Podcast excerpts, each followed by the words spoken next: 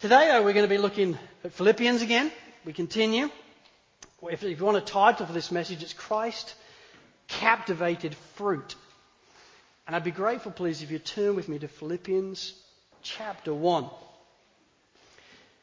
Now, if you're new to Sovereign Grace or you've been missing over the last few weeks, then what you won't be aware is that we're actually on week five of this Philippians series already. So let me just talk you through this opening chapter to bring us all up to speed. This chapter begins with what really is a pregnant prelude. It says above your Bible, greeting. And it is a greeting, but it's more than just a greeting. It is a pregnant prelude. In this greeting, Paul really introduces the Philippian church and indeed us to the three main themes that he's going to be going through in this entire letter.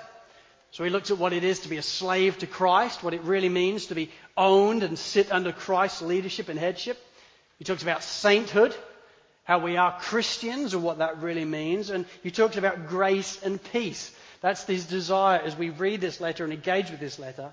He wants the lasting fruit in our hearts and our lives to be our experience and knowledge of grace and peace.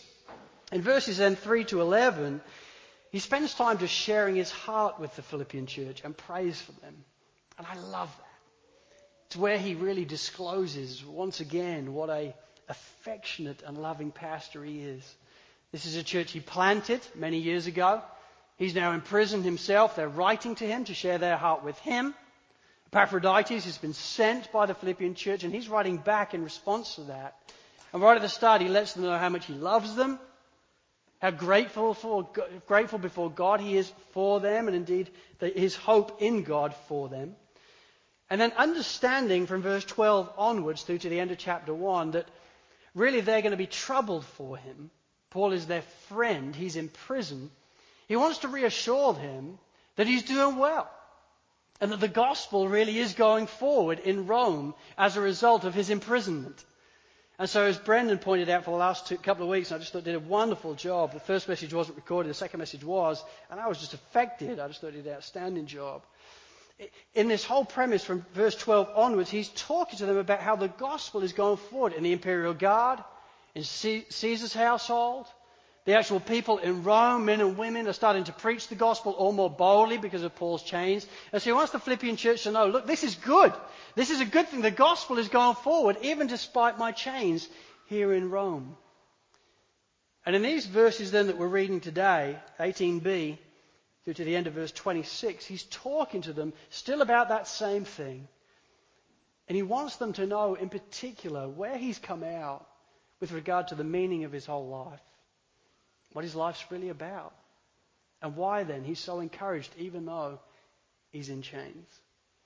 He says this then, verse 18b and onwards. Yes, and I will rejoice. For I know that through your prayers and the help of the Spirit of Jesus Christ, this will turn out for my deliverance, as it is my eager expectation and hope that I will not at all be ashamed but that with full courage, now as always, Christ will be honored in my body, whether by life or by death. For to me, to live is Christ, and to die is gain. If I am to live in the flesh, that means fruitful labor for me. Yet which shall I choose? I, cannot tell. I'm hard pressed between the two. My desire is to depart, to depart and be with Christ, for that is far better. But to remain in the flesh is more necessary on your account. Convinced of this, I know that I will remain and continue with you all for your progress and joy in the faith, so that in me you may have ample cause to glory in Christ Jesus because of my coming to you again. Let's pray. Lord, as we gather around your word, we do so expectantly, we do so desirously, because it's in your word that you speak to us. This is sharper than a double edged sword. It can pierce our souls in a moment. And Lord, I, pray that that's what would happen today. Father, I ask you, would you, Would you send the Holy Spirit to us afresh that we may be pointed to Christ and Him crucified afresh? Would our hearts be changed and quickened and affected as we gather around your holy word? Lord, would we hear you? Amen. You know, one thing that is like super obvious as you study the book of Philippians and as you study all of Paul's letters is that Paul is without doubt totally and utterly captivated by Christ. In everything he does, he's just, he's just obsessed with Jesus Christ. And, and that isn't always the way it used to be. You see, we're introduced to Paul in Acts chapter 7 and then Acts chapter 8. In Acts chapter 7, we're introduced to Paul as the one who is ravaging Christianity. The one who is working against Christianity. It says there in Acts chapter 7 that he is literally ravaging the church, meaning in the Greek that he is tearing the church apart like a wild animal. And that's what this apostle, this letter writer, was once like. He loved to kill Christians. When we're introduced to him, he's there at the, at the stoning of Stephen. And he's there just holding people's coats and smiling as he's aware this guy is being killed for the faith. I'll hold your jacket so you can pick up stones. Go on, you have a go. He loves to see Christians killed. He wants to quench Christianity. And that's why he goes to Damascus. Because he's where Christians have started to move out from Jerusalem. He wants to move out with them. He wants to go there and find women and children and men and arrest them and drag them back to Jerusalem so that they can be in jail and hopefully martyred for their faith. That's this apostle. He's effectively a terrorist against Christianity. He hates Christianity. And yet on that road to Damascus, he was knocked off the horse by Jesus himself Jesus comes in a bright light. In that moment, Paul is blinded by the light. He hears the words of Jesus himself. And in that ensuing moment, he gives his life to Jesus Christ as his Lord and Savior. He becomes dramatically a Christian. He's aware that he's been persecuting God himself through Jesus. And so at that moment, he gives his life to Jesus Christ as his Lord and Savior. And from that moment on, he is totally and utterly captivated by Christ. He wants everything to be about Jesus. He wants all glory in his life to be about Jesus. He wants all pointing in his life to be towards Jesus. He is obsessed and captivated and amazed by Jesus Christ himself. Jeff Purswell, a dear friend, says it this way. He says, For Paul, the meaning of life is Christ. For Paul, existence on earth and how we go about day to day means Christ. Christ is the central, controlling reality for Paul. Christ is the determining factor in Paul's worldview. For he is the meaning of our lives, he is the point of our lives. As far as Paul is concerned, that's what it's all about.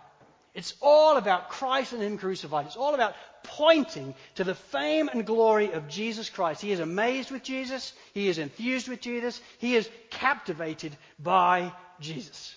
Now, why does that matter when it comes to this text? Here's why it matters. Because in this text that I've just read out to you, I believe what we have here is a picture of the fruit that comes through this kind of Christ captivated life. A picture of what it looks like when somebody is totally captivated and besotted with Jesus Christ. A picture of the way it works in somebody's life, the effects in somebody's life, the fruits in somebody's life, when they are truly captivated by Jesus Christ. And it's a picture, I believe, that we can see that we can see placarded before our eyes, and if we are looking closely, we can be deeply affected by in and of itself. You see, Paul is a wonderful church planter and a preacher and a theologian. He seems to do everything really well. He's quite a guy. He's definitely a very gifted guy. He's also a wonderfully loving and affectionate pastor. He, he, loves the Philippian church, and that's obvious in the way he communicates, not only in the opening section of this letter, but actually all the way through, as we'll see as we go through it. And yet, fundamentally, at root level, Paul is just a flesh and blood guy like us. He's not like the Trinity, you know, he's not the, the fourth part of the quadrinity somewhere, you know. He, he's just a guy. He's just a regular guy like, like the rest of us. He knows what it is to cry. He knows what it is to laugh. He, he knows what it is to sin. He knows what it is to blow it in his life, both before he became a Christian and as he became a Christian. He knows what it is to walk through his life wanting to please Jesus with all his life, but knowing the struggle of that and the pressures that come with life. He is not part of the Godhead, he's a guy. And that's why I think this passage has been put here to us and given to us by God Himself. That's why I think this passage is God breathed. Because I think in this passage, God is giving us a section of Scripture, which is God breathed, not just given to inform us as to what Paul was like, where we can go, oh, it's really interesting that, that he was like I believe it's been entrusted to us by God and breathed out by God, not, to inform, not just to inform us, but to invite us. To invite us and challenge us, as if to say, you know what? If you're Christians, like Paul is a Christian, then this type of fruit is for you as well. This type of way of life and thinking is not just for an apostle, it's for all those who know Jesus Christ as their Lord and Savior. And that's why I believe this section of Scripture is here, the reason why He's given us it. Not only just so it can inform us about Paul, but so that we can be invited to emulate Paul and understand from Paul and seek to emulate Paul. And so the way we're going to pursue this morning is I want us to look at the three fruits, the three fruits of what it means to be captivated by Christ in this text. And then I'm just going to close briefly by way of conclusion by looking at how do we cultivate those fruits in our lives? How can we position ourselves like Paul to then bear those fruits that Paul was bearing? So, what are the fruits? Well, number one is the first fruit that I think we see very quickly and easily in Philippians chapter 1, verse 20. Number one, an ambition for the honor of Christ. When someone is totally captivated by Christ, when they're totally in love with Christ, here's what I think the first fruit is it's an ambition for the honor of Christ. Look with me at verse 20. He says, As it is my eager expectation and hope that I will not at all be ashamed but with full courage, now as always, Christ will be honored in my body, whether by life or by death. What's my ambition? What's my hope? What do I want in my life? What is my eager expectation and hope? What is my ambition? What am I trying to do? Here's what I'm trying to do. That Christ, I want to ensure that Christ would be honored in my body, whether by life or by death. See, Paul's ambition in his life is that Christ's renown and fame and glory would increase and expand and intensify through the way he lives.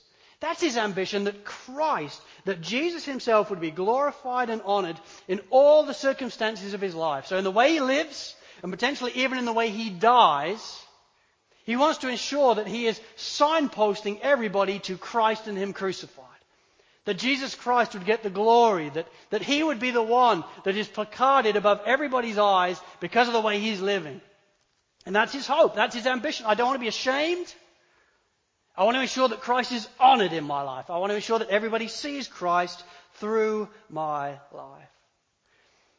You know, as I was studying this this week and thinking about the way Paul was living, one other man that, that reminded me of the Apostle Paul and the way he's living here is John the Baptist.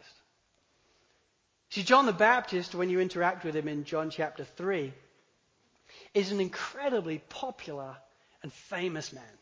John the Baptist, you know, rocking on the scene before Jesus, is like a cult hero of Palestine. In first century Palestine, if there really were papers, then on the front page and the second page and the third page, you'd be seeing photos of John the Baptist. And he's like the David Beckham of the day. You know, everything is about John the Baptist. They all want to hang out with John the Baptist. He's an incredibly famous man. So everybody knows who he is. Everybody knows what he's doing. Everybody wants to meet John the Baptist. And so in the Gospel of Luke, we read that multitudes went out to hear John.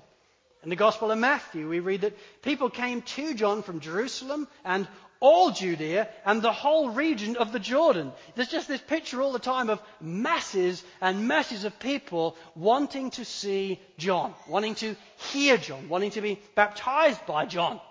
And things are going great for John. John's got some disciples, they're rocking it up. Until Jesus appears on the scene. John baptizes Jesus. Jesus starts to increase in his popularity. And as you interact with John later on in chapter 3, John's disciples have got a bit of a concern for John.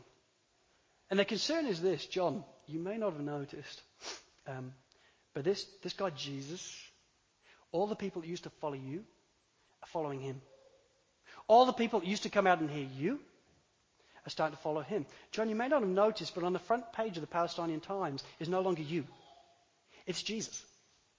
And so what are we going to do about it? How are we going to get these people to come back to us? How are we going to ensure that you're still a rock star for the rest of your life? Because, John, we're with you. We're with you, John boy. We're a Johnite. And John just says to them very clearly, I tell you what we're going to do. We're going to do nothing. Because this situation is great. Because I must decrease and he must increase. Sorry, John, it sounded like that you're happy, that your popularity is waning. That's because I am. I must decrease. He must increase. It's always been about Him. I've been preparing the way for Him. So the fact that all these people are going from me to Him, that is the greatest joy of my entire life. Because it's always been about Him. And now we see the Apostle Paul here in these verses, in effect, saying exactly the same. You know what? This is my ambition. That whether in life or death, Jesus would be honored in my body. That it would all be about Him. Because I must decrease and He must increase. If everything that is happening is causing for Jesus' glory to go forward, then I'm thrilled. Because I just want it to all be about Him. I want Him to be honored in my life. It's a good thing. You know, I was thinking about it some more this week. And I realized that, you know what, in all reality, for us as Christians, unless you're very different from me, which it may be, but for us as Christians, this is a sobering and challenging picture, isn't it? Because it's a life that says, it's not about my honor, it's about His honor. I'm not bothered for myself, I'm bothered for Him. That's sobering, and that's challenging. So I remember saying a few weeks ago, you don't usually have to teach your children the word mine. Comes quite naturally. You know, I don't know why that is, but the words are mum, dad, and in between the word mine seems to appear. And think, what's this all about? It's just something inherent in us that's like, well, this is mine. What about me? And the truth is, I think it sticks with us as we get older. It's just we, we do better at hiding it. Because we can't help but want at least some honor for ourselves. Have you noticed that? And I think you notice it most when you don't get it. So, you know, I've noticed that I don't get encouraged in a way I think I should. I'm not very happy about it, really. I don't really like this church anymore. You know, I was busy serving the other week and no one even acknowledged me. Okay. So it's not really about Jesus and it's about, it's about, you being honoured. Well, I'm just very disappointed about the care I've not received. Um, you know, it's you know I deserve care because I'm part of the church. And okay, okay, so so it's all about it's all about you. And you know, I'm aware of it in my life sometimes, and through preaching. And I have to battle this at different times. You know, there's a desire to, to generally sit under the word and, and preach it to you so that you may be affected by Christ. That, that is the, the preeminent drive in my life. And yet, at different times, this is what I can feel. What will they think of me when I say that? And maybe I could change that a bit because that bit's funnier if I put that bit in. Because that make, maybe they'll like me better if I do that. Know, Romans chapter 7, when Paul says, you know, I, the very things I want to do are the things I don't do, and The very things I don't do are the things I know I should do. And he's describing this battle and his premise is, oh, oh, what wretched man I am. When will I be released from this body of death? Because he's aware there's a battle that goes on in his heart. He wants to honor Christ, but he's aware also there's a desire for honor for himself. And I can relate to that. And I think we can all relate to that in different ways, don't we? When we don't get encouraged or responded to or cared for or acknowledged in the way that we think we should. But then we encounter Paul in this picture. And I think it is provoking and sobering. See, he's in jail. He's given his whole life to following Jesus Christ. He's given his whole life to preaching and proclaiming the glorious gospel of Jesus Christ. But he is chained to a Roman guard 24 hours a day, seven days a week. And he has heard, as you read in verse 15, that there are some people in Rome preaching the gospel because they love Christ, but there's some people preaching the gospel out of envy, envy and rivalry towards Paul. What they're effectively doing is going, Paul, you're in jail. Ha ha! Well, I'm going to preach it anyway. Because as I preach it, people look to me like they used to look to you. Unlucky Paul. Can you imagine that? Praise God they didn't have Facebook in those days. You imagine, oh, there they are preaching again, thanks. But that's what they're like. They want to rub it in for Paul. They're basically saying, Paul, you know, thanks for everything. Thanks for all this time, but it's our time now and you're in jail. Unlucky, son. But this is Paul's response. Imagine what that would feel like. Verse 18. What then? This is my response. Only that in every way, whether in pretense or in truth, Christ is proclaimed. And in that I rejoice, yes, and I will rejoice. He's saying, you know what, it hasn't worked out the way I would have wanted it. I haven't been honored in the way that maybe I should have been having given my life to Jesus Christ. But I don't care. Because the gospel's gone forward and Christ is being glorified and ultimately that's what my life is about. My life whether it be in life or death, is resolved around an ambition for the honor of Christ. And through their preaching, whatever the motive, Christ is being honored. So I'm rejoicing. Because it's not about me, it's about Christ. And so, Philippians, you want to know how I feel about what they're doing, the way they're preaching the gospel? I'm rejoicing. I'm thrilled. The name of Christ is being proclaimed. It's an attractive fruit, isn't it? It's so attractive that he managed to live in such a way that it wasn't about him. It was about Christ. It's about the name of Christ going forward. And that's the first fruit, an ambition for the honor of Christ. But that's not all we see. The second fruit of a Christ captivated life is this an absence of the fear of death. God, this is beautiful. Look at verse 21.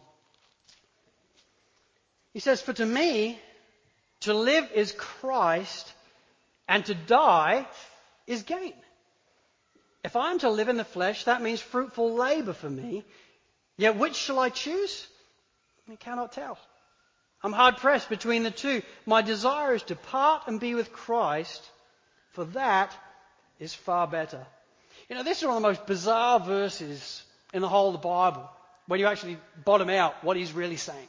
See, what he's doing is musing on really two possible outcomes of his prison. He knows at the end of the prison he's going to be tried, and he's musing on two potential outcomes. Outcome one is that he's released from prison and can therefore go about the task once again of planting and building local churches. He's aware if I'm released from prison, I'll be free again. I can go see the different churches that I played a part in planting. I can see my friends. I can be with these people again. I can enjoy fellowship with them. I can enjoy feasting with them. I can enjoy drinking with them. I can enjoy laughter with them. I can give my life once again to helping bring Christ and Him crucified into their lives. Sounds great. The other outcome is that he is condemned to die. And therefore, Paul knows full well that if that is the case, he would be taken out into an arena where thousands would be gathered. He would be paraded around and mocked. He would then be set free, and they would basically have lions that have been provoked, provoked and hungry. They would run into the auditorium, The lions would eventually corner him. They would sink their teeth into his neck. They would maul his body. He would die a painful death, and then his dead body would be dragged outside of the Colosseum, and his body would be put into a mass grave where vultures would live on his body for several days. Two possible outcomes. Paul's response I can't decide. Do you see how intense this is? You know, okay, so to live, I can serve the church. To die, Colosseum. Yeah, I don't know. This is difficult for me. It's hard to discern what would be best to do. You know, it makes you wonder is Paul on some type of death wish or something? You know, what is he on? Or does he just like pain? Is he one of these masochist people? He's just like, yeah, it sounds fun. I mean, what, what is, what's going on in his head to say to live as Christ and to die as gain? What is he discerning or understanding as a fruit of being captivated by Christ that causes him quite genuinely to honestly say, I don't know. I submit to you, it's this. The reason is that he is a man who has been so captivated with Jesus Christ, he can't wait to be with him. He longs to be with Jesus. He longs to be with the one that, when he was struck off that horse on the way to Damascus, he longs to see him for himself. See, Paul knows that he has been made for a person and a place. And he knows that place is heaven, and he knows that person is Jesus Christ. And so to die for him, that's, that's gain. See, Paul knows full well that heaven is a place where there will be no more pain, no more arthritis, or mental illness, or speech disorders, or cancer, or AIDS, or tooth decay, or blindness, or hearing disorders, but instead a place that will be filled with laughter there will be no more sin in heaven or death or corruption, but instead within heaven there will be one big explosion of joy. And he knows it. He knows that in heaven there will be feasting together and drinking together. There will be music there and worship there. It will be paradise to explore. Trees and fields and seas and beaches and glaciers and plantations. All the things that we see just as a foretaste in this earth. He's aware there will be greater adventures to be had in heaven. He's aware that in that day he will receive a new body. He's not just going to become an angel or a ghost, but he's going to have a body and a soul.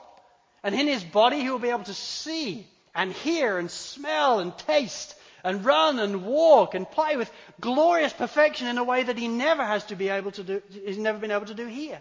And he won't be alone. There will be angels. He's aware that he will be able to encounter Noah and Abraham and Enoch and David and Solomon and Joshua. He's aware that he'll be able to meet all these guys, Christians from every tribe and language and nation. But the fundamental reason why for Paul there is no fear in death, why to die is gain. Because he's aware that when my eyes close in death, the first eyes I will see after death are his the one I'm captivated by, the one I'm giving my life for, the one whom I want to live for, the one whom I want to meet more than anybody else in my life. So to live is Christ, but to die is gain. Wayne Grudem says that in the moment when we see Jesus Christ's eyes, our hearts will want for nothing else. And Paul says, you know what? I agree with that. And so, to live, to come back and serve the church, or to die, even though it would be a painful death, I can't decide. I can't decide what I want to do. And therein, I think, lies the second fruit of what it is to be captivated by Christ. The second fruit of an absence of the fear of death. Because when you're captivated by Christ, you know that when that moment comes, the first eyes you will see will be His. The one who died for you. The one who called your name. The one who bled in your place. The one who you bowed the knee to, taking Him as Savior and Lord. And when you're captivated by somebody, You just want to be with them, don't you? Then there's another fruit, number three, final fruit. Number three, a heartfelt desire to serve others. That's the third thing that I think comes into our life when we're truly captivated by Christ. A heartfelt desire to serve people. See, Paul in this text, his headline statement is to live as Christ and to die as gain. He, he can't discern what would be best for him to do. That's the way he's musing it. But then he says this in verse 24. But to remain in the flesh is more necessary on your account. And so convinced of this, I know that I will remain and continue with you all for your progress and joy in the faith, so that in me you may have ample cause to glory in Christ Jesus because of my coming to you again. You see, for the Apostle Paul, he has been musing over whether or not he would rather live or die. But in verse 25, he is convinced of something. There is something he is convinced of. In the midst of his musings, he's convinced of something, and he is convinced that he will have the joy of remaining in the flesh because that would be more necessary on their account. And so he wants them to know then that it will be his great joy and his great passion once he is out of prison to come and serve them again. Why? For their progress and joy in the faith. And he wants them to know that will be a great joy to do that. If that's what the Lord has for me, then that's great.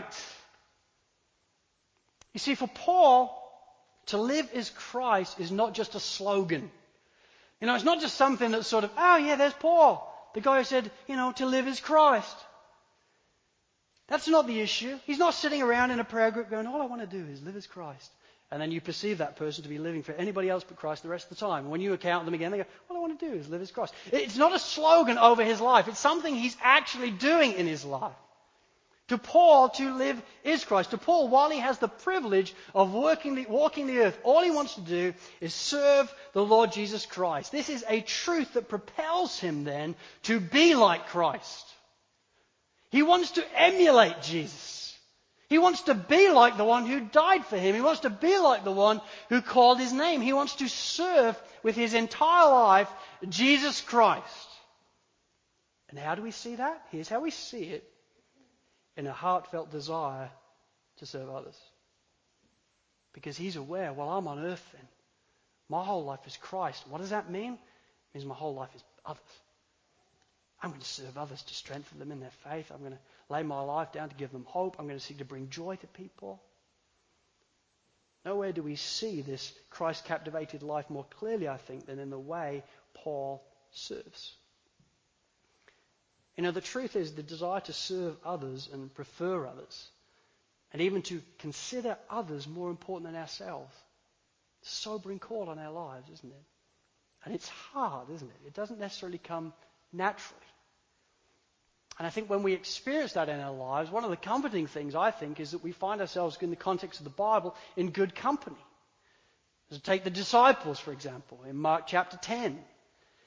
Mark chapter 10, Jesus has just said for the third time that he's going to die. He has now set his face like a flint towards Calvary. He's just informed the disciples, men that he's walked with for three years, that when we get there,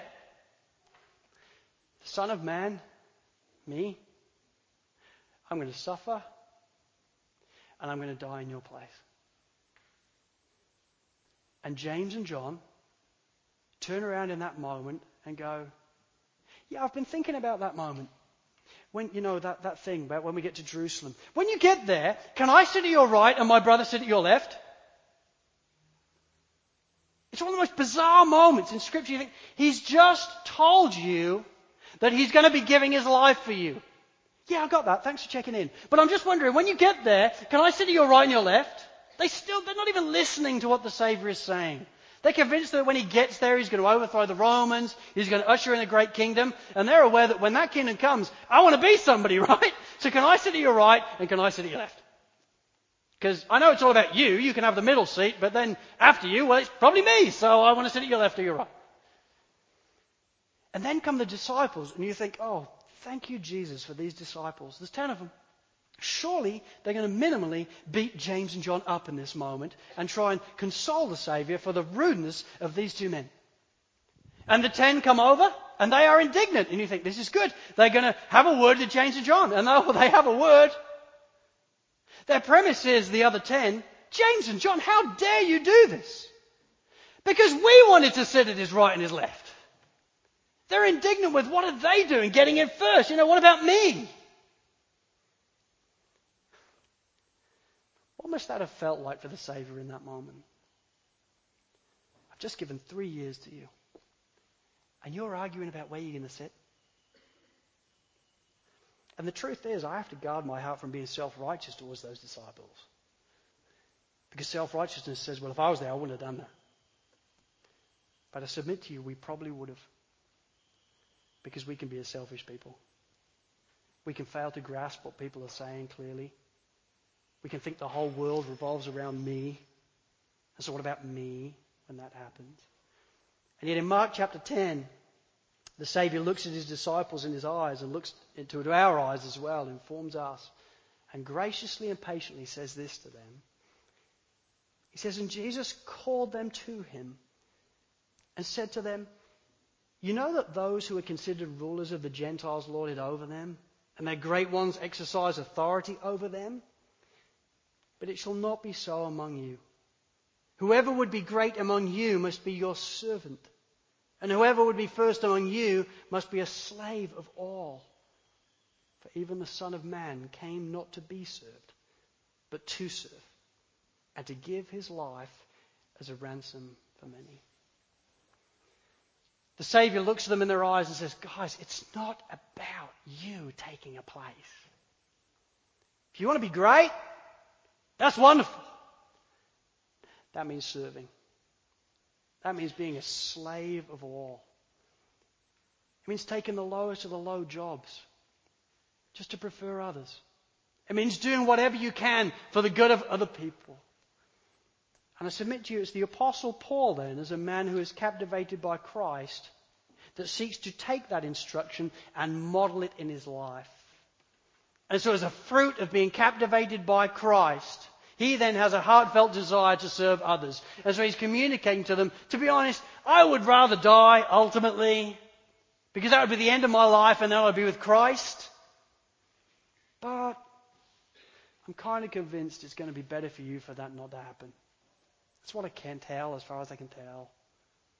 And so I'm going to be coming back and I'm going to serve you. And I want you to know that's going to be a pure joy to do. Because my life is about Christ. And so I love serving because I want to be like him. Now, my friends, these fruits are certainly attractive and desirous, aren't they? To live is Christ, to die is gain. An ambition for the honor of Christ, a heartfelt desire to ensure that Christ is honored in all things, followed by a heartfelt desire then to serve others as an expression of that love for Christ, we serve people just like He did. And knowing that when my eyes then close in death on that final day, I have nothing to fear because I will see His face. I will be with the Savior that died for me. My whole life can be about Him. That's attractive and desirous as fruit in our lives, isn't it? It's desirous and attractive in our lives. So here's my question to close How can we cultivate this fruit in our lives? How can we actually cultivate it and see it come about in our lives? Well, I want to encourage you. This doesn't come under the must try harder category. There's not a list of things that you think, I've just got to try and muster something up so I can feel like that. No, it doesn't work like that. The way we cultivate this type of fruit in our lives, I think, is as follows. Listen. We cultivate this fruit in our lives by building our lives around the glorious gospel of Jesus Christ we position ourselves around Calvary. We can cultivate it by positioning ourselves around the glorious gospel of Jesus Christ. And that was Paul's example. It's not like a, a secret. You just read the Bible and there it is. The way Paul lived that cultivated and fueled this captivation with Jesus Christ. In the book of Corinthians, Paul said, I delivered to you as of first importance that Christ died for our sins. And then later on, he says, I resolve to know nothing among you except Christ and Him crucified. For Paul, his whole life was built around the gospel, around Jesus Christ in His death and in His resurrection. To the book of Ephesians, then, Paul, a church that he planted himself. He's been with them for, for, year, for several years, preaching them about the gospel. Week after week after week, he leaves them. He writes to them. What does he communicate to them? Well, I'm going to give you three chapters all about Christ and Him crucified. I'm going to tell you about Jesus and what He's done for you and the fruit that that's going to give you in your lives. To Timothy, then, his, his child in the faith. When Paul was about to die and he knew his death was now imminent, he writes to Timothy.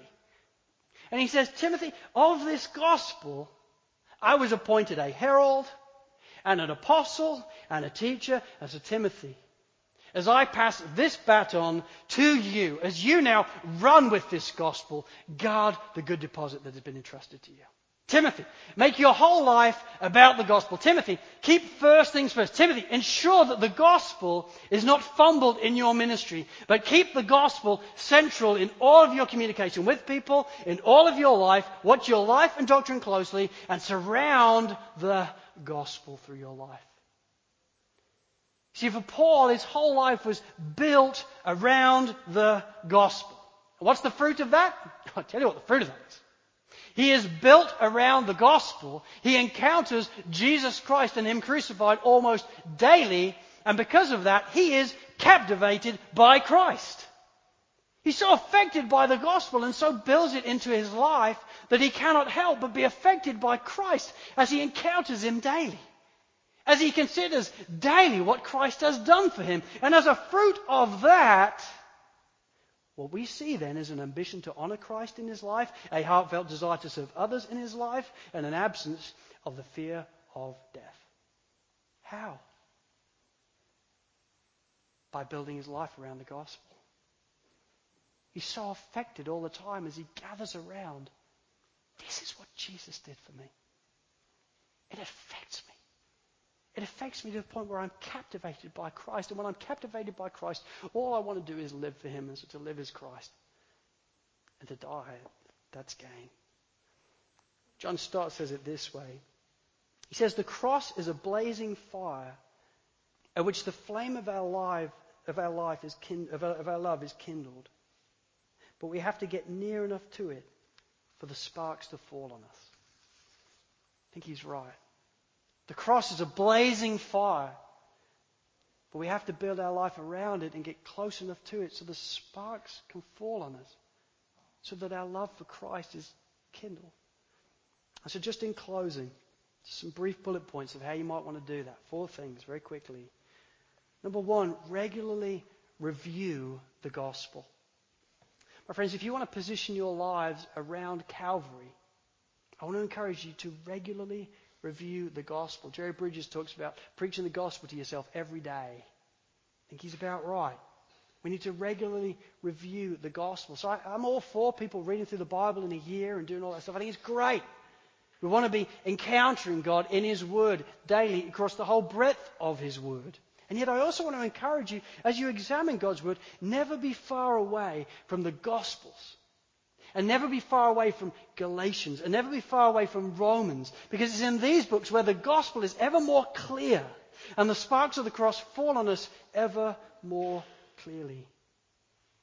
If we really then want to live around the gospel, let us, we need to regularly review the gospel. Books like The Cross of Christ by John Stott, just outstanding. The Atonement by Leon Morris.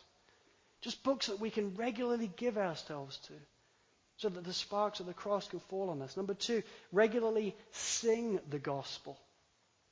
Now, you may have a good voice, you may not. But when I say sing the gospel, I primarily mean listen to songs around the gospel. Unless you're my wife in the shower, and then you sing the gospel with a lot of passion. One of the things we do in our home is we do listen to a lot of Christian music. And somebody a while ago asked me why we do that. And the primary reason is because I want to build a home and make sure that we are surrounded in a home with music that is going to allow the sparks of the cross to fall on my life and my wife's life and my children's life each and every day. It's not that that's the only music we listen to. We listen to lots of different music. But I want our lives to be defined by something that really matters. And music is a powerful, powerful thing. It's amazing how quickly children start singing music. What do you want them to sing? What do you want the anthems in their lives to be? Get good music into their ears. Music about Christ and Him crucified. It's one of the things I love about Sovereign Grace music personally, because there's a lot about Calvary. There's a lot about what He's done. We want that in our lives. Number three, regularly reflect on the gospel. Regularly consider what the gospel has done in your life. The Apostle Paul never forgot his salvation. And it's so intriguing when he writes to the different churches how many times he says the word remember. He wants them to be reminded of can you remember the time when God saved you? Because it's when we review that that life makes more sense, isn't it? It's so easy to get bogged down with life and think that secondary things are primary things and secondary things are the most important things in our life. And then somebody in your life group says, So tell us about how you came to know Jesus Christ. And you tell the story, and as you even say it, you think, You know what? That thing that I've been worried about, I think I may have got it out of perspective. It's not that it's not there, it is. But it's not the be all and end all. Because Christ has died for us. So we need to regularly reflect on the gospel. And finally, regularly, in light of the gospel, ask the Lord for help. Friends, even in this, we need the Lord's help, don't we? We need His grace. We need, us to, we need Him to assist us so that we can really understand the gospel and understand it in an increasing way so that our passion for Christ and Him crucified can grow. So regularly ask Him for help. Lord, help me.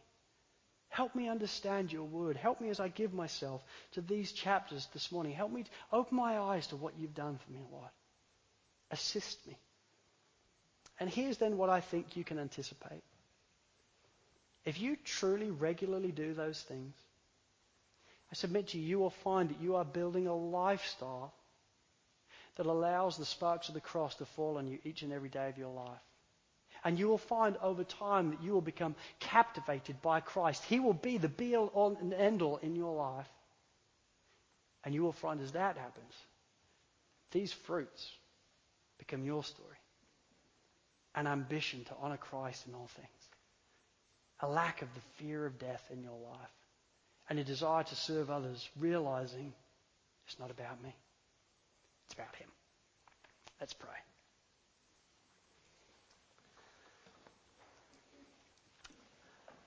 Lord, I, I want to begin by thanking you for Paul. Lord, he's just a man, but I thank you for his life. And just like as if he's a man that was a part of our church, I want to thank you for him. Thank you for his example. Thank you for his model. Thank you for his life. And Lord, I thank you that you have breathed this scripture into our lives so that we could be invited to emulate him. Lord, would Paul not just be a cult hero in our lives to look up to? Would he be a fellow traveler that we're invited to walk with? And Lord, would you help us to build the gospel into our lives like Paul did? Lord, would you help us to gaze at Calvary regularly in our lives in word, in song, in review? and with the sparks of Calvary, ignite a love for your Son each and every day of our lives. And Lord, with this fruit then, be our fruit. Not because we've tried harder, but just because we positioned ourselves around Calvary and become captivated by Christ. But to live as Christ and to die as gain. Would that be our story? In Jesus' precious name.